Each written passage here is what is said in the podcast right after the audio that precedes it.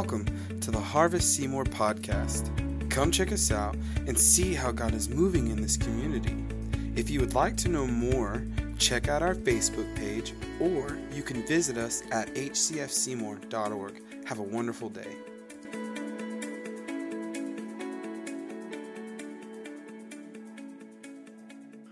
Well, I have just one thing I want to mention. Uh, tonight is the Deeper Conference, and uh, it starts at six thirty, and we'll be done by eight. Ocho, okay, six thirty to eight, and um, you know we've been talking about this every week for the past four, maybe five weeks. But I, I really want to give you, for just a brief moment, kind of a, a thirty thousand foot view of of where we are at in the life of our church. Can you bear with me a moment?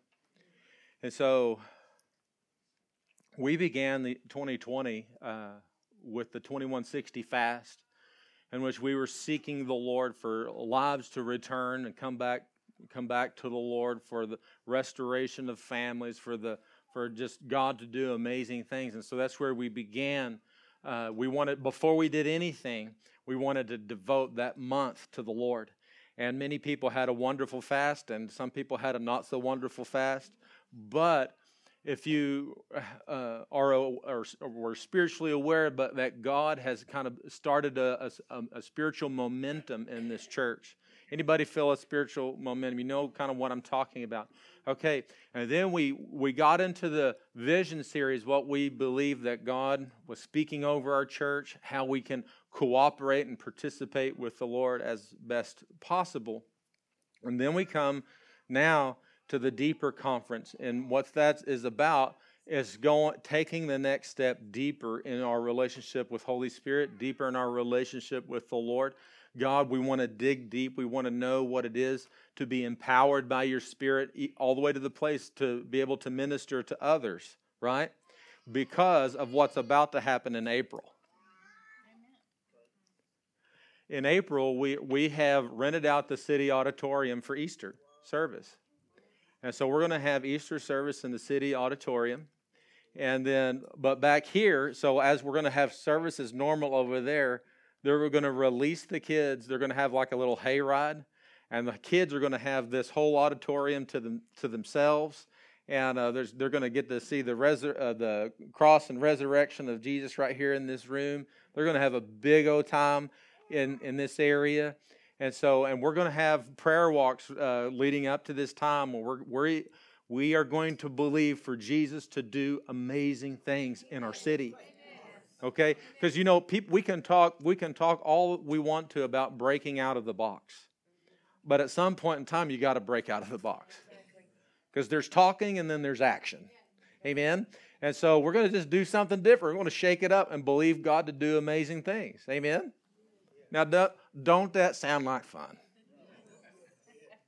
I'm not really convinced. I mean, I mean, come on.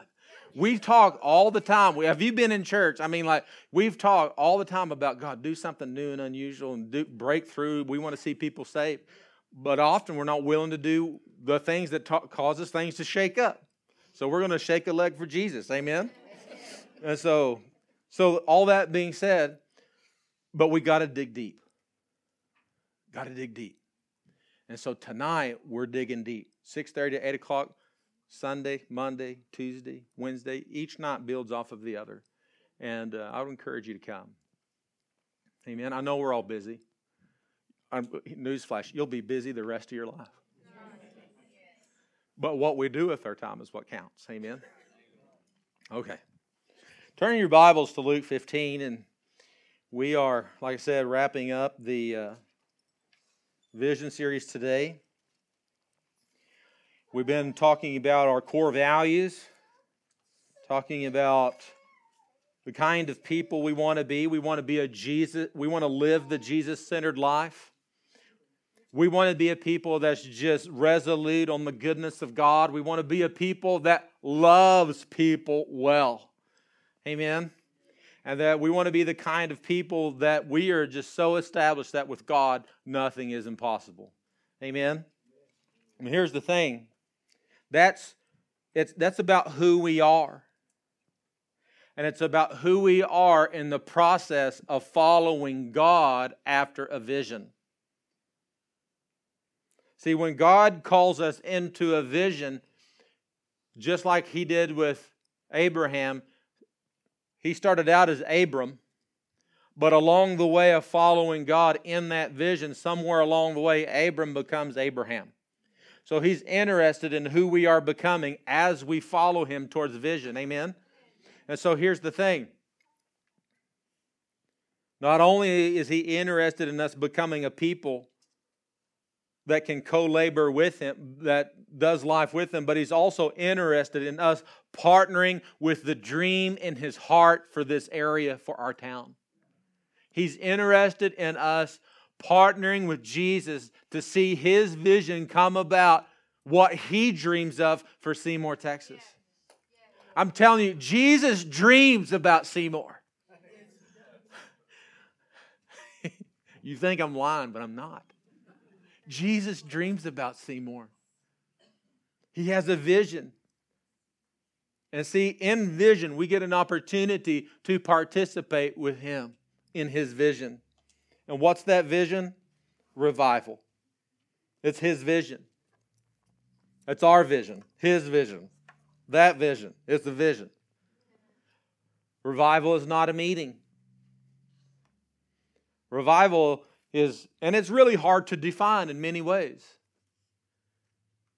But revival is like the momentum and reality of heaven being released in the earth. Revival is your kingdom come, your will be done on earth as it is in heaven. And see, and then and for a vision to be a God vision, it requires that the vision be way bigger than the people. All the way to the place that if it's a God vision, it requires God to do it. See, a big vision requires God, right? That you it doesn't happen without him. Now, here's the beauty of, of having a vision for revival. Check this out. It necessitates that Jesus initiates the vision, that Jesus sustain the life of the vision, and that Jesus is also the goal of the vision. Whenever you have a vision for revival, it means that Jesus, I need you to do a work in me. And Jesus, I need you to do a work through me. And by the way, the end result is that we would all come closer to Jesus. And so it's all about Him, anyways. that makes me happy. And so revival is not just a moment, but it's a movement. It's about people being saved, healed, restored, discipled, equipped, empowered, on mission, healthy families, new buildings, more churches, cities impacted, more leaders at every level, impact at every level.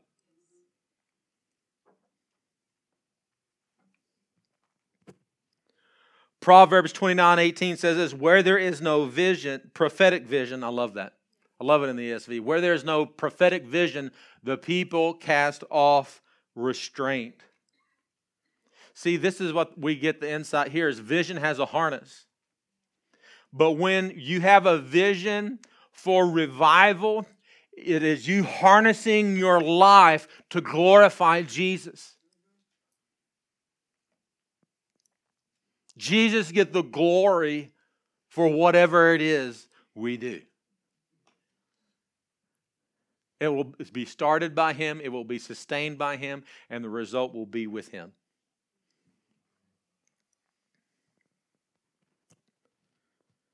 So here's the big idea today revival as a supernatural awakening among people to the glory of Jesus and his kingdom.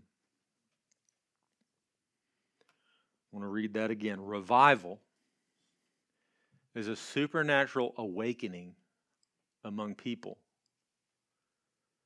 to the glory of Jesus and his kingdom.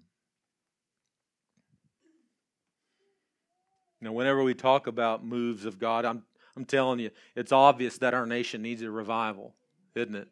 I mean, you just turn on the news, you go like, Jesus, we need you, right? We need it in our state. But what may not be obvious is how we need it in our town, in our homes, and our families.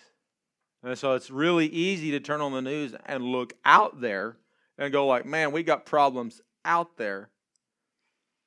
But if we're not careful, it'll be at our front doorstep. Right? We need revival at every level of, of society. We need a move of God. The school needs one, families need one, we need one, churches need one, businesses need one. I mean, there's not a business owner around here that would say, you know, I could really do without the blessing of God on my business. You know, somebody's lying, right?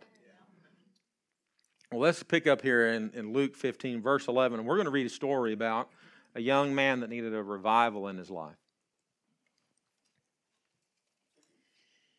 Starting with verse 11. Then he said, A certain man had two sons. And the younger of them said to his father, Father, give me the portion of goods that falls to me. So he divided to them his livelihood. And not many days after, the younger son gathered all together, journeyed to a far country, and there wasted his possessions with prodigal living. He was up to no good, right? And so here's the thing He says, Dad, give me the portion of my goods. See, everything good that that son had was from his father, was because of his father. All of the resources, all of the favor, everything that was good, everything that he had in his life was from his dad, but for whatever reason, he's like, Peace out, dad. I'm, I'm out of here, you know. I've, I've got things to do. He wanted a life apart from his dad. Now, in America today, sociologists have identified the rise of a people group they call the nunners. The nunners, okay? They're calling this particular generation the rise of the nunners. Now, not like N U N, none, but like N O N E, like a nunner, okay? So, meaning if you ask this people group, what do you believe in? They say, nothing. 30 million Americans hold to this view, and in the past 10 years, this group has grown by 40%, showing no signs of decline. The largest percentage of this group were formerly associated with the church, but walked away. They cited everything from hypocrisy in the church to no acceptance of their lifestyle to scientific reasons. Experts say that we no longer live in what's called a postmodern society. We actually live in a post Christian society.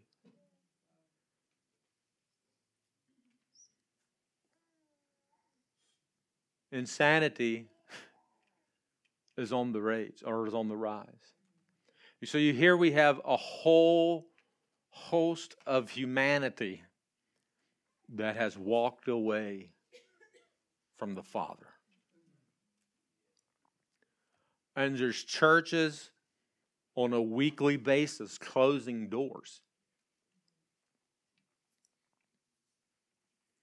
We need a revival. And it's not just about us, it's about all over the place.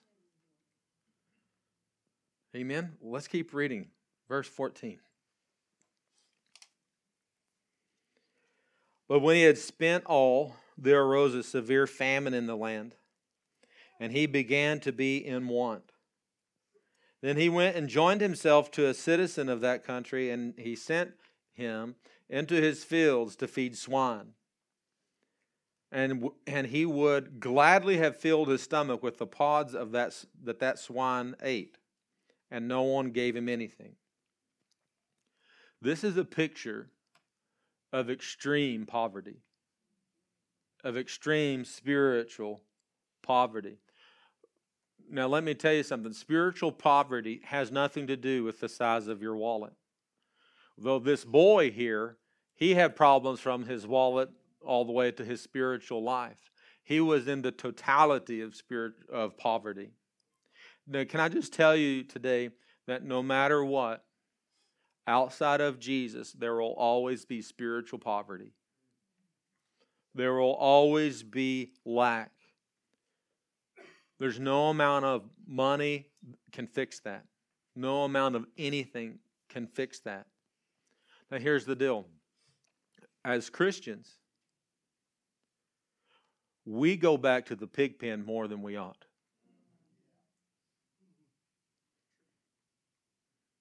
We like, we like, we like the Father's house, but there's something about that smell of the pig pen that draws us back in.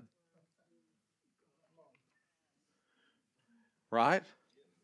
You, you can be a believer, but you're slopping with the pigs. Thinking that it has the power to feed you thinking that it has the power to fill you, to sustain you, to strengthen you, thinking that somehow this pig slop will meet our needs. I'm not an expert by any means, but I'm going, if you eat pig slop for very long, there's some kind of infection or something's going to happen to you. You know what I mean? I'm just saying.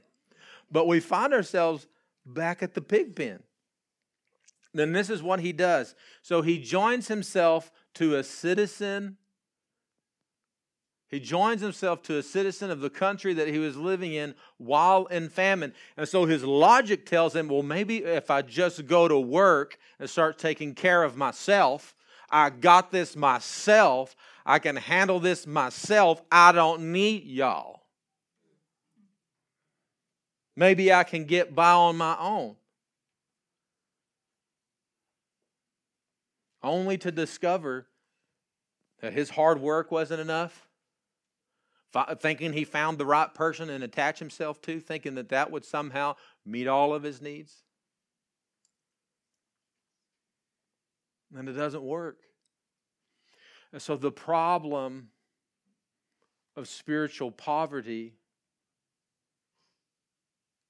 continues.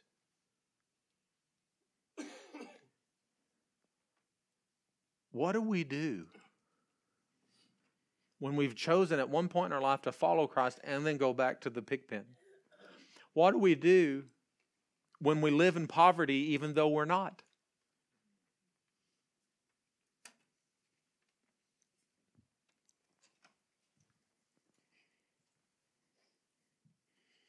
Can I just tell you, Jesus is on the move.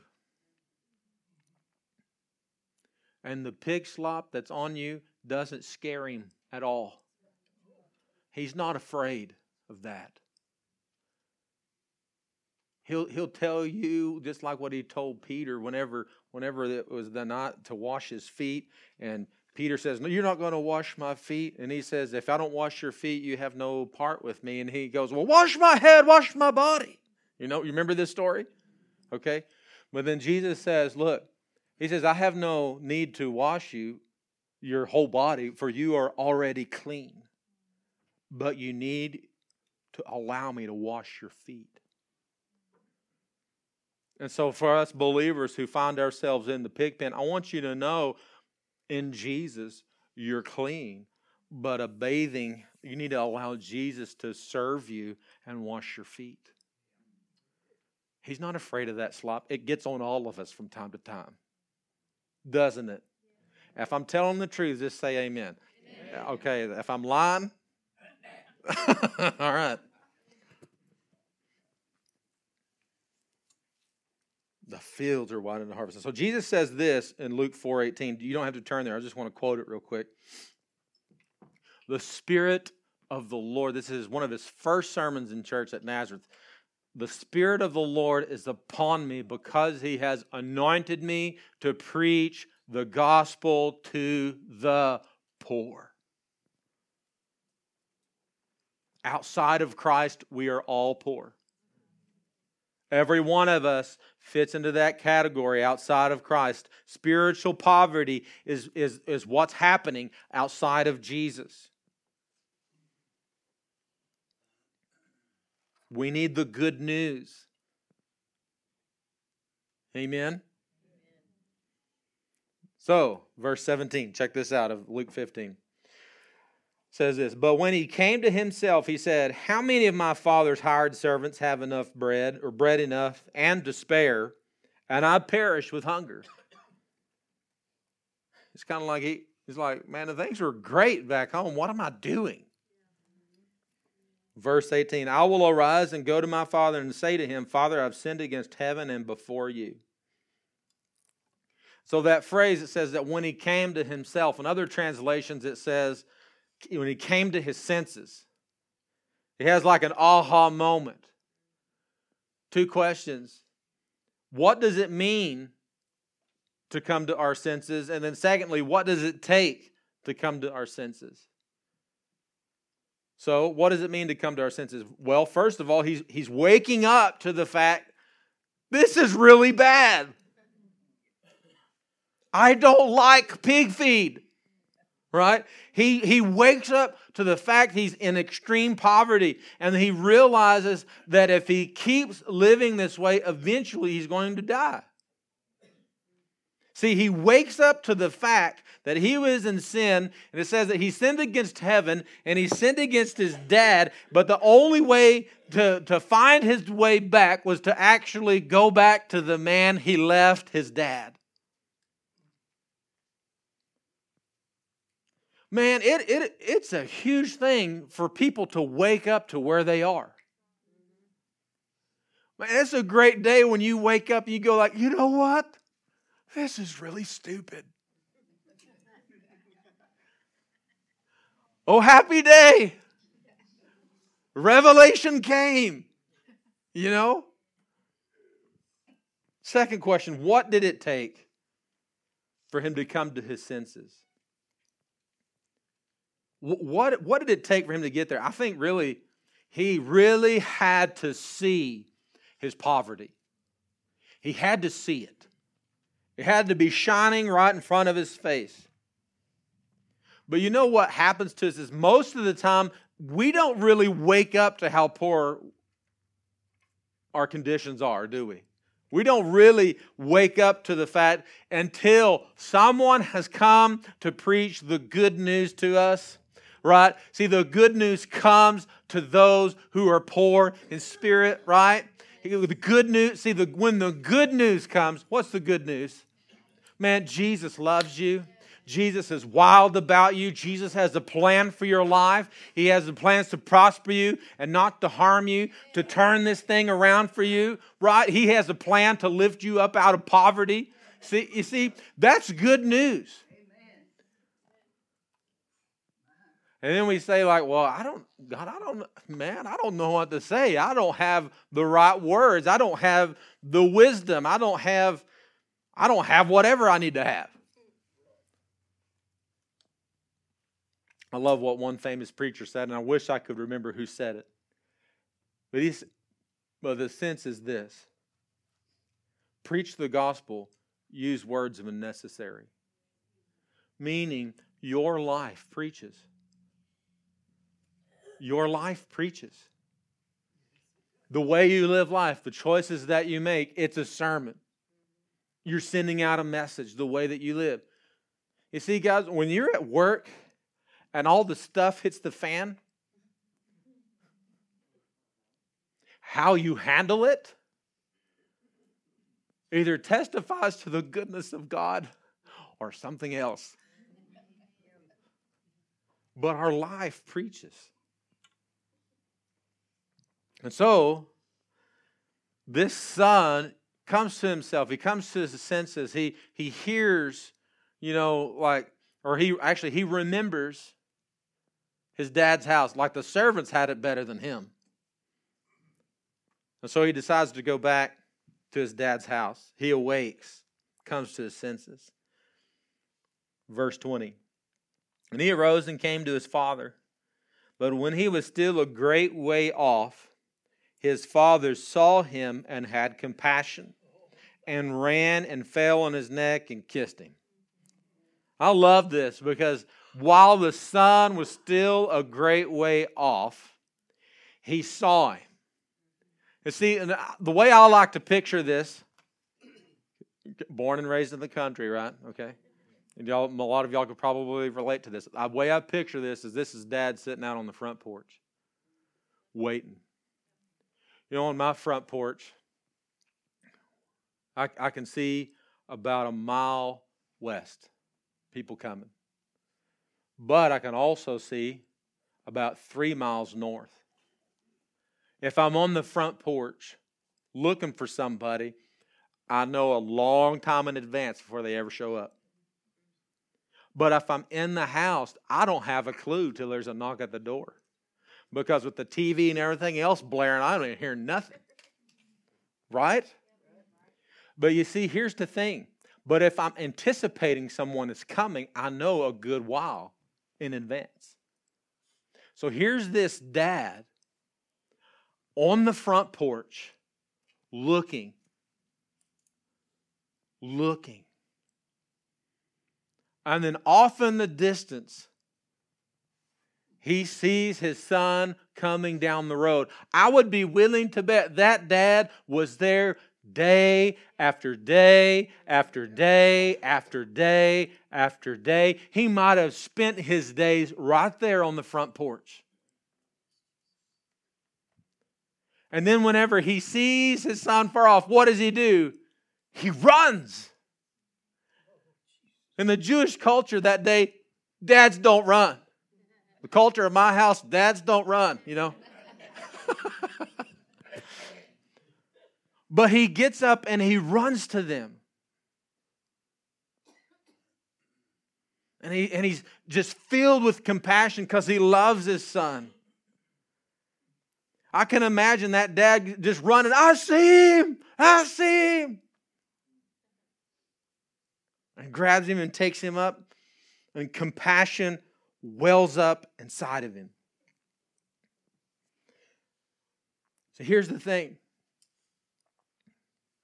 If, if you share the gospel with someone, you don't need to worry so much about the words that you are saying because in the spirit there's a father running and he might trample over you. I mean, you know, he's running to that person.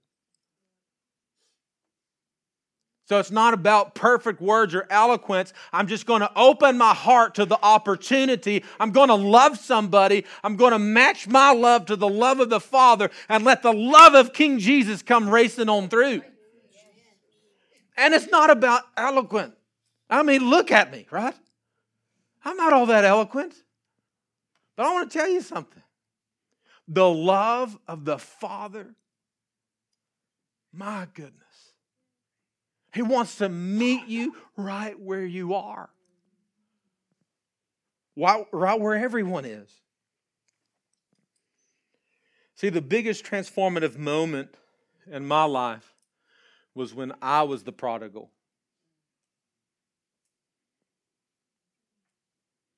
And you know what happened? My dad initiated my return by doing something really simple. He told me how much he loved me. And so, whenever he got vulnerable, opened his heart to loving me, it was like it opened the door for the Father to display his love to me.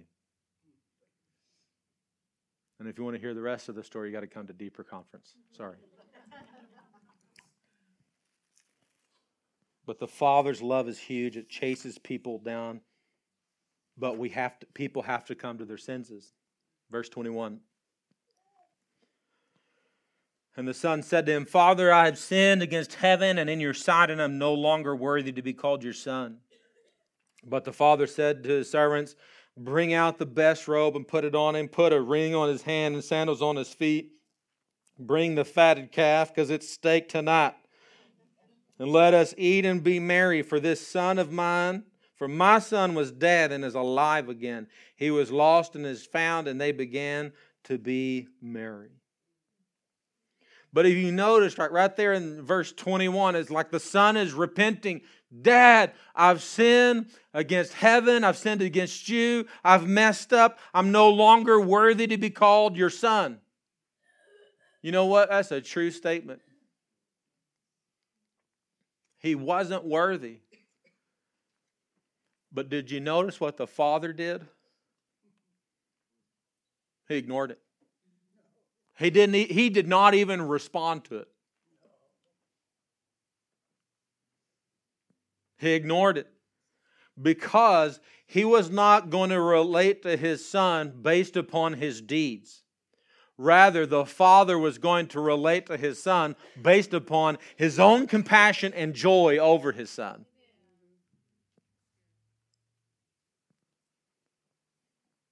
See, the Father's compassion define, is, is defined by the Father, it flows from who He is. So, all of this business, I'm not worthy. Oh, listen, that is a distracting argument that's just going to send you down a wrong path. It's just there to keep you disconnected from the Lord. Yeah, sure, not worthy. As soon as you can, get over it and come on. Join the party. There's a party in your honor, and you're going, I'm not worthy. I'm not. Yes, you are. It's not, a, it's not about that, okay? Jesus made a way so your worth issue is dealt with. You're worthy because of Jesus. If it was based upon our deeds, we all out of luck. But his worth was based upon the work of Christ that in the work of Christ, the Father was still displaying his compassion. That while we were yet sinners, Christ died. He demonstrates his love for us in this He died. He sent his son. So your worth issue was dealt with at the cross, so you might as well come to the party.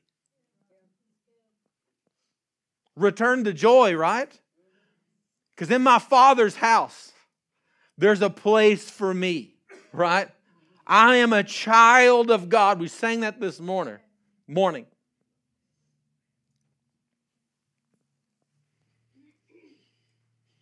So then they get there, and there's the they put the robe and the ring and the sandals, and they have the fatted calf, and they party. I got a question for you. What was the best gift?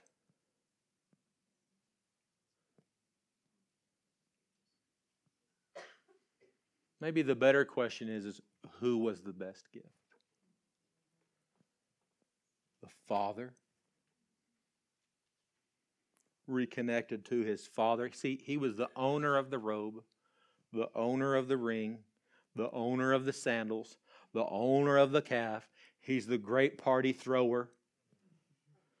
He had all the resources.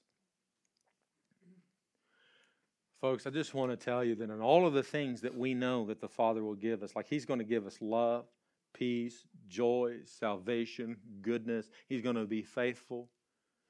But in all of that, you know what He's ultimately trying to give us? Himself.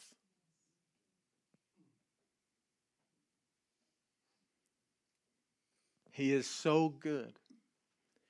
And that what He offers ultimately is Himself. See, these other things like love, peace, joy, these are just attributes of being connected to the one who has it all. Are you tracking with me?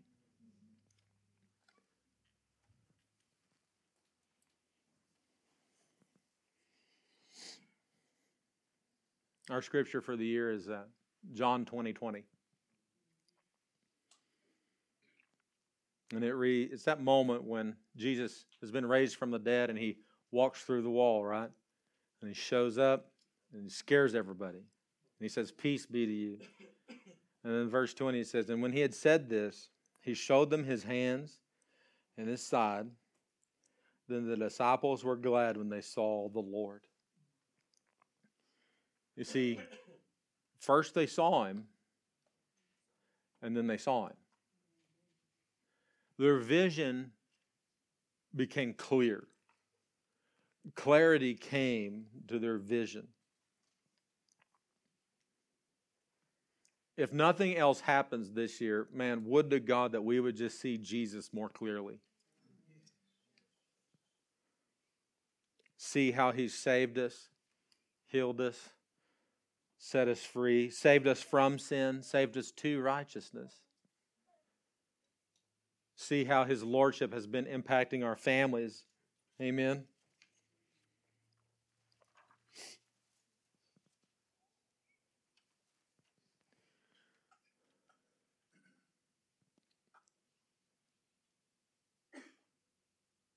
Seeing His vision. And our vision needs to be of Christ. Seeing Jesus is seeing revival. You can't look upon Jesus very long without it transforming your life. If you want to see revival, let's look at Jesus. His wounds, his hands, his feet, his side. See Jesus.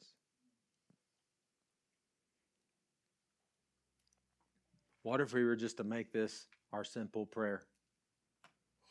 Jesus, I want to see you.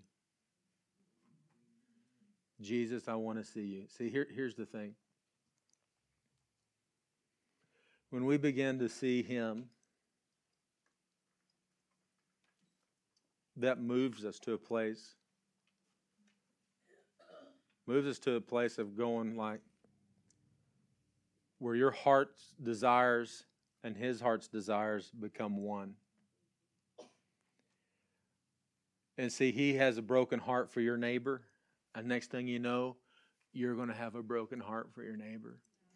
Because you can't be alone with Jesus, gazing upon Jesus, without all of a sudden his concerns becoming your concerns.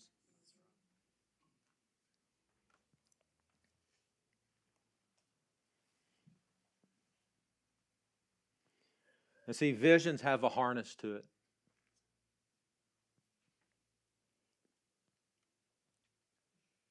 And whenever we say, I'm going to submit my life to seeing revival come, in many ways, it's like saying, Jesus, I'm harnessing my life to see you be glorified. Jesus, I want to see you get all the glory.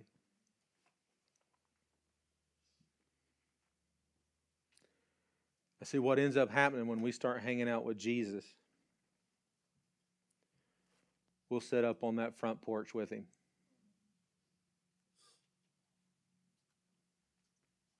You sit up on that front porch and you, you begin to gaze too. That gets in your heart.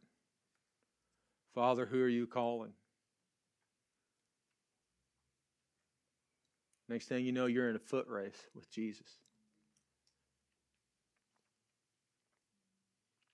Amen. Revival is a supernatural awakening among people to the glory of Jesus and his kingdom. But what if harvest became harvesters?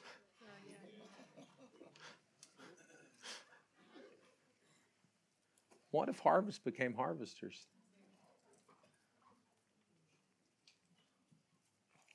I do want to encourage you to come to the deeper conference because we're going to be talking about what it means to be a harvester.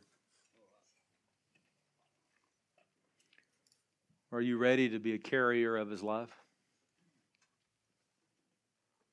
Or maybe are you in a place where you go like, you know what? My heart's a little cold. I'm a little cold to the Lord.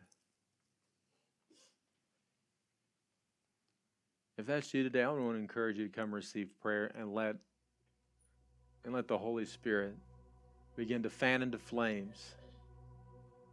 Begin to fan into flames that fire again.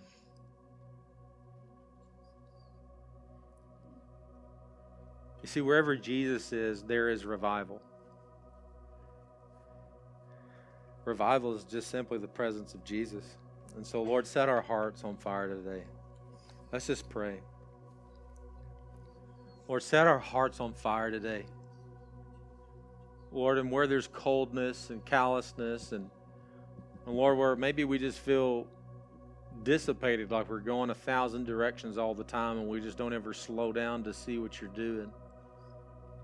God, I just ask, Lord, right now that you would just set us into focus so that we can be set into motion. Lord Jesus, I ask God for a fresh vision of you. Lord, that we would partner with you in seeing your kingdom come and your will be done. Lord, and just the sometimes those pig stalls that we find ourselves in, Lord, we want to come to you now and just allow you to wash our feet. That we would return to the joy of knowing Jesus. so if that if that's you this morning, I'd encourage you to receive prayer. If you need someone just to join with you and just kind of shaking loose of some of the that kind of stuff, let today be your day. Let's just get comfortable receiving prayer. Let's just get comfortable with it as a way of life. Amen. And if you're in a cold place, your heart is cold, and you needed to come awake, receive prayer today. And if you're just needing a fresh fire a fresh touch from the Lord, I want you to come and receive prayer today. Thank you, Father, for your precious people. It's in the mighty name of Jesus we pray today. Amen. Thank you so much for listening. We hope you enjoyed it. Have a blessed day.